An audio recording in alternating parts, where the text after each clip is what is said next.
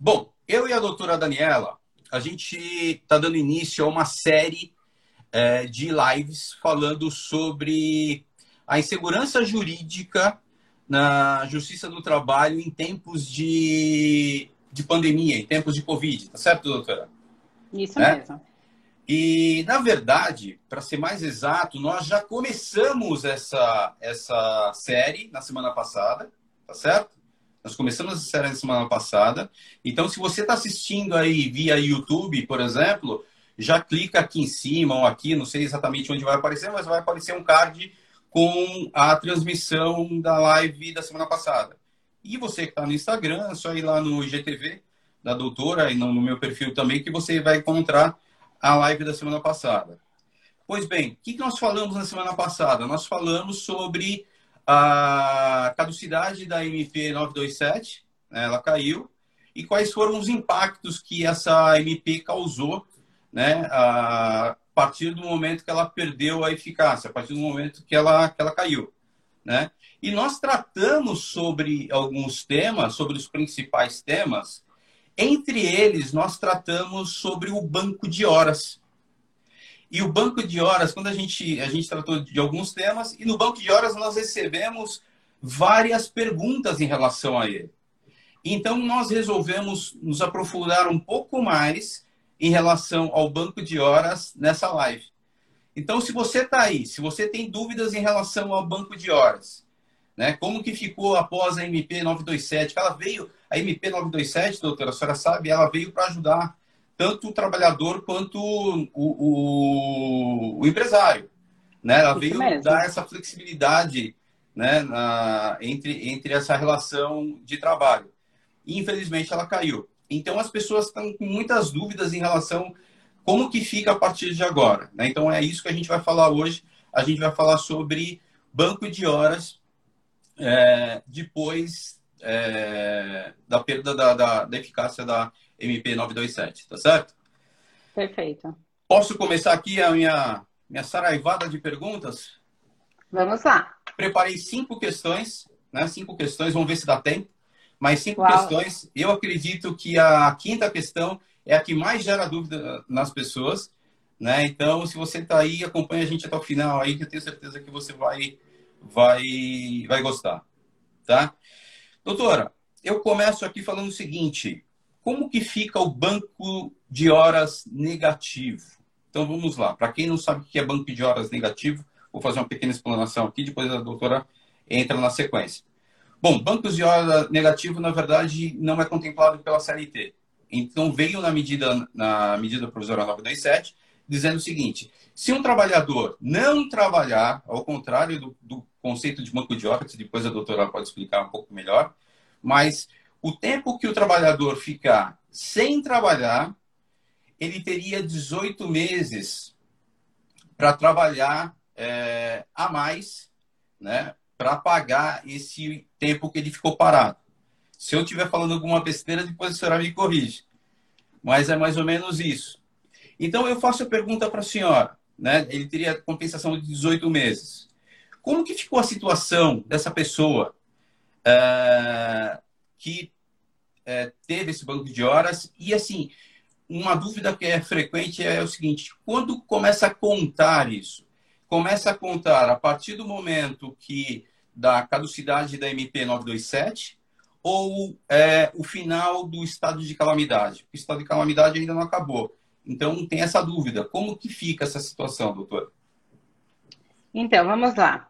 É, o banco de horas é, que trata a MP, ele pode ser tanto um banco de horas convencional quanto um banco de horas negativo. Ela está abrangendo os dois tipos, é, elastecendo o prazo de compensação, que se for por acordo coletivo de trabalho pode ser de até 12 meses, ela elasteceu para 18 meses. Isso. E o, período, e o período que poderia ser compensado esse banco de horas era após é, segundo o artigo 14 da, da MP 927, é, após o fim do estado de calamidade. Uhum. É, uma vez que a, que a medida provisória perdeu é, a validade, então, assim, os atos constituídos até então são válidos uhum. e o uhum. que foi feito após, o que será feito após o dia 19, que foi quando ela perdeu a validade, é, a, precisa obedecer os critérios da CLT. Então, na CLT, a gente tem é, o máximo até 12 meses, segundo convenção coletiva de trabalho. É, pode ser através, se não for convenção coletiva, pode ser de acordo individual, de até seis meses de compensação.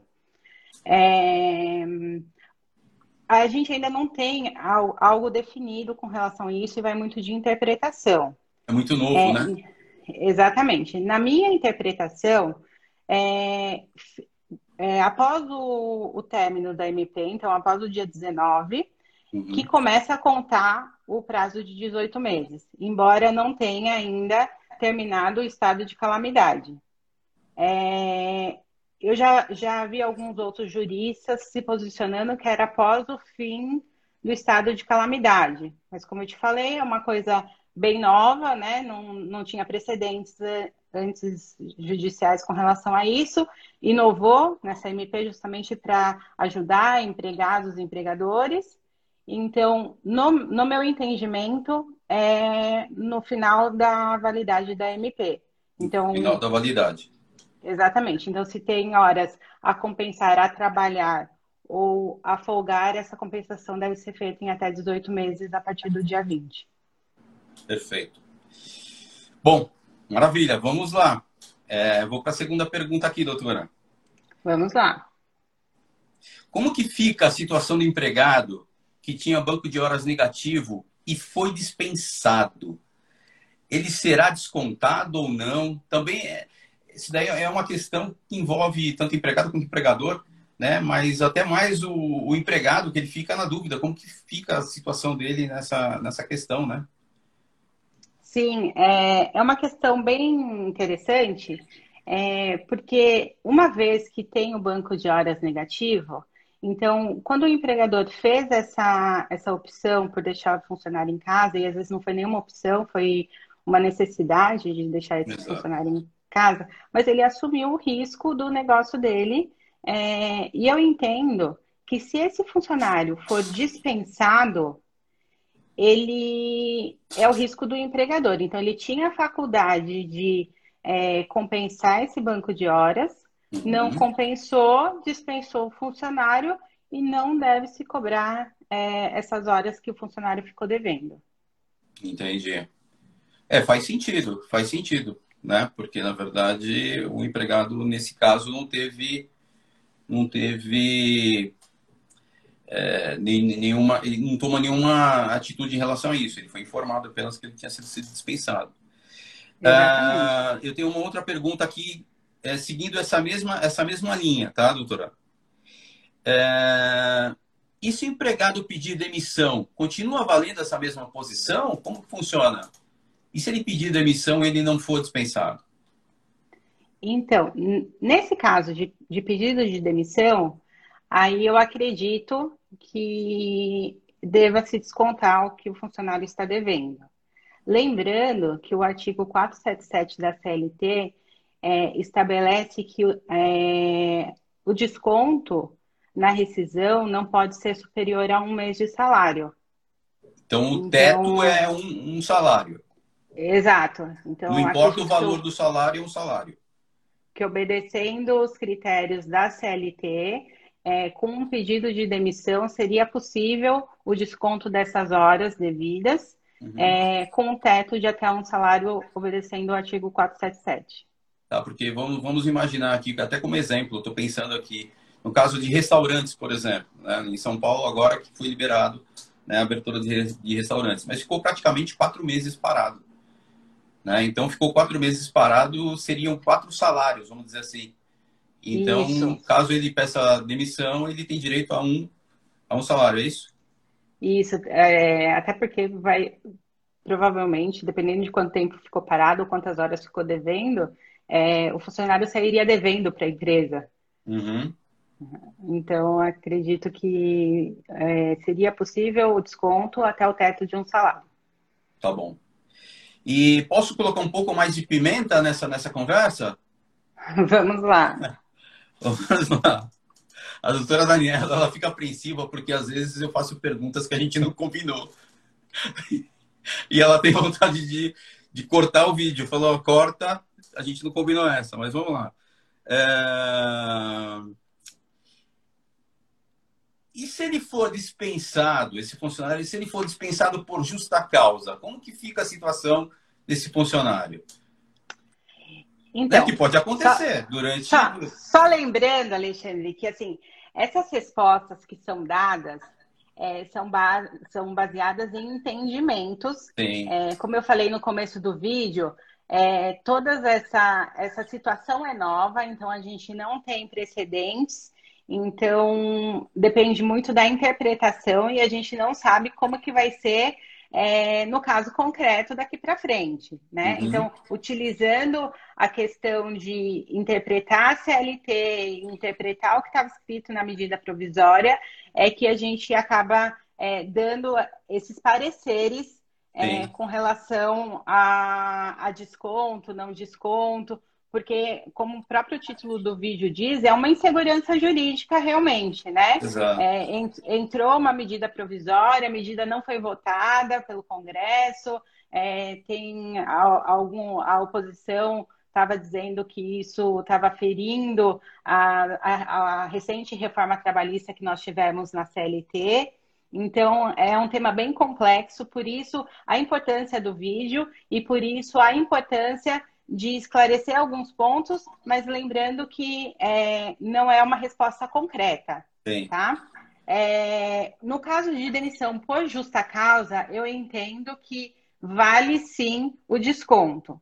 Né? Então, a gente foge do risco do empregador, que eu uhum. coloquei na, na primeira questão, de se ele dispensar sem justa causa, uhum. porque é, o empregador realmente não assumiu o risco. O empregado cometeu alguma falta grave, que leve a dispensa por justa causa, e nesse caso eu acredito que há a possibilidade do desconto, mas mais uma vez, obedecendo o teto previsto na CLT. É, é importante o que a doutora acabou de falar, né? porque aqui a gente está, é, é um bate-papo. Né? Aqui a gente não está falando é isso ou é aquilo. A gente está colocando o nosso ponto de vista em relação a essas questões. Mas eu acho bem importante a gente colocar, a gente discutir isso aqui, porque são essas as dúvidas que estão aparecendo na cabeça do empregado e do empregador. Então é importante Exatamente. essa discussão até para levantar essa questão, né, para que as pessoas comecem a discutir um pouco mais sobre o tema, porque é um tema que está aí, está acontecendo. Né? A gente não está. Não são hipóteses vazias. Está né? Tá acontecendo e a gente tem que ter uma, uma posição em relação a isso. Então, é, é uma insegurança, né? Por isso que a gente está até trazendo esse tema, porque é uma insegurança. A gente não sabe como se posicionar exatamente, como o, o judiciário vai se posicionar, eventualmente. Né? Exatamente. Isso mesmo, Alexandre. Eu, eu acho que tem algumas perguntas aí, você está conseguindo visualizar? Hum, se a doutora puder falar. É, a doutora Viviane colocou que o doutor Rogério está perguntando para uhum. o banco de, de horas negativo se há necessidade de fazer algum termo para o funcionário assinar por ser uma condição que, que futuramente maléfica pode ser maléfica ao empregado, uma vez que pode haver o desconto. acredito que seja nesse sentido que ele está dizendo. Uhum. É, se ele ficar devendo horas, depois de uma futura rescisão, se não for compensado essas horas que ele está devendo, que vai ser descontado da rescisão. É, respondendo essa pergunta, é, existe a necessidade, sim. É, o artigo 14 da, da MP 927, é, ele já estabelecia que deveria haver um acordo firmado, é, um acordo formal, individual ou coletivo isso. Então, é, se, o, se, se, o empregador optou por essa é, opção de banco de horas, ele já, no começo, na, na vigência da medida provisória, já era necessário sim fazer um acordo formal para para formalizar, enfim, é, é, essa condição. Perfeito. E tem uma, tem, tem mais alguma outra questão aí? Também, Isso, o doutor Rogério, de novo, está perguntando se no período de afastamento, como ficam os benefícios de vale alimentação e vale refeição. É, isso foi é, discutido um pouquinho no começo da, da medida, que esses benefícios ficariam válidos para os funcionários, uma vez que se eu retirasse, eu caracterizaria é, perda, retrocesso, alguma coisa nesse sentido com relação ao benefício que um funcionário tem. Então, é, ele continua trabalhando e ele continua tendo necessidade de alimentação, então esses benefícios continuam é, sendo é, de responsabilidade da empresa a pagar durante esse período. Vale salientar aqui que nada disso foi combinado. Vale... não foi, não foi mesmo. Né? Vale salientar que nada disso foi combinado. Mas que bom que a doutora está afiada aí e respondendo tudo. Senão a gente já cortava esse, essa live aqui já derrubava tudo. Se, se eu não tivesse, viu, doutor? Eu ia fazer de conta que eu não vi a pergunta. Exatamente. A gente olha, sabe? Se a gente sabe a resposta, a gente responde. Caso contrário, a gente finge que não viu. Mas vamos brincadeiras lá. à parte, brincadeiras Sim. à parte, muito boa, muito boas as perguntas. E, e é bom realmente que esclareça-se esses pontos, porque muitas vezes ficam controvertidos e, a, e as empresas é, às vezes não tem uma pessoa dedicada somente a isso e fica perdida realmente é, no que fazer, como Eu diria que, que são poucas feito. as empresas que têm alguém dedicado a isso. Né? Eu acredito que essa nossa live está ajudando muita gente por aí. É, pelo menos pensar no assunto. É, eu acho isso muito importante. É, é isso que a gente é, é, traz para cá, né? É esse tipo de conteúdo que a gente gosta de trazer para cá, para realmente dar um amparo aí, por mais é, que não seja, no caso concreto, mas pelo menos dar uma ideia do que fazer. Tá certo? Exato. Bom, até, até então, nós falamos do, do banco de horas negativo, né? Agora vamos, vamos falar do banco de horas normal. Vamos pensar o seguinte: aquele funcionário que já tinha um banco de horas lá, né? ele tinha um banco de horas é, na, na, na, vigência da MP 927. E agora, é, com a caducidade dessa MP, como que fica daqui para frente? Como que separa isso, até para o próprio empregador? Como que ele vai dividir isso daí, doutora? Então, é, a MP 927, ele trouxe a inovação do banco de horas negativo e ela trouxe também a possibilidade de compensação em até 18 meses, independente de acordo coletivo. Uhum. Né? Então, é, no, caso, no caso do fim da MP, é, a gente vai precisar analisar se existe acordo coletivo, porque o acordo coletivo ele, ele autoriza a compensação em até 12 meses. É, se existe acordo individual escrito, que autoriza a compensação em até seis meses. E também tem o, o acordo individual tácito, que autoriza a compensação em um mês da, das horas computadas. Uhum. É, eu entendo que a gente precisa dividir, então, banco de horas antes da medida provisória e banco de horas depois da medida provisória, com o intuito da compensação. Então, é, no começo, na primeira pergunta, nós falamos que essa compensação e aí eu destaco mais uma vez que ela pode ser tanto do banco de horas negativo quanto do banco de horas positivo. A medida provisória autorizou em até 18 meses. Então, uhum. esse banco de horas computado durante esse período vai poder ser compensado em até 18 meses, segundo o meu entendimento, a, a, a partir do término da medida provisória, a partir do dia 20 do 7. É...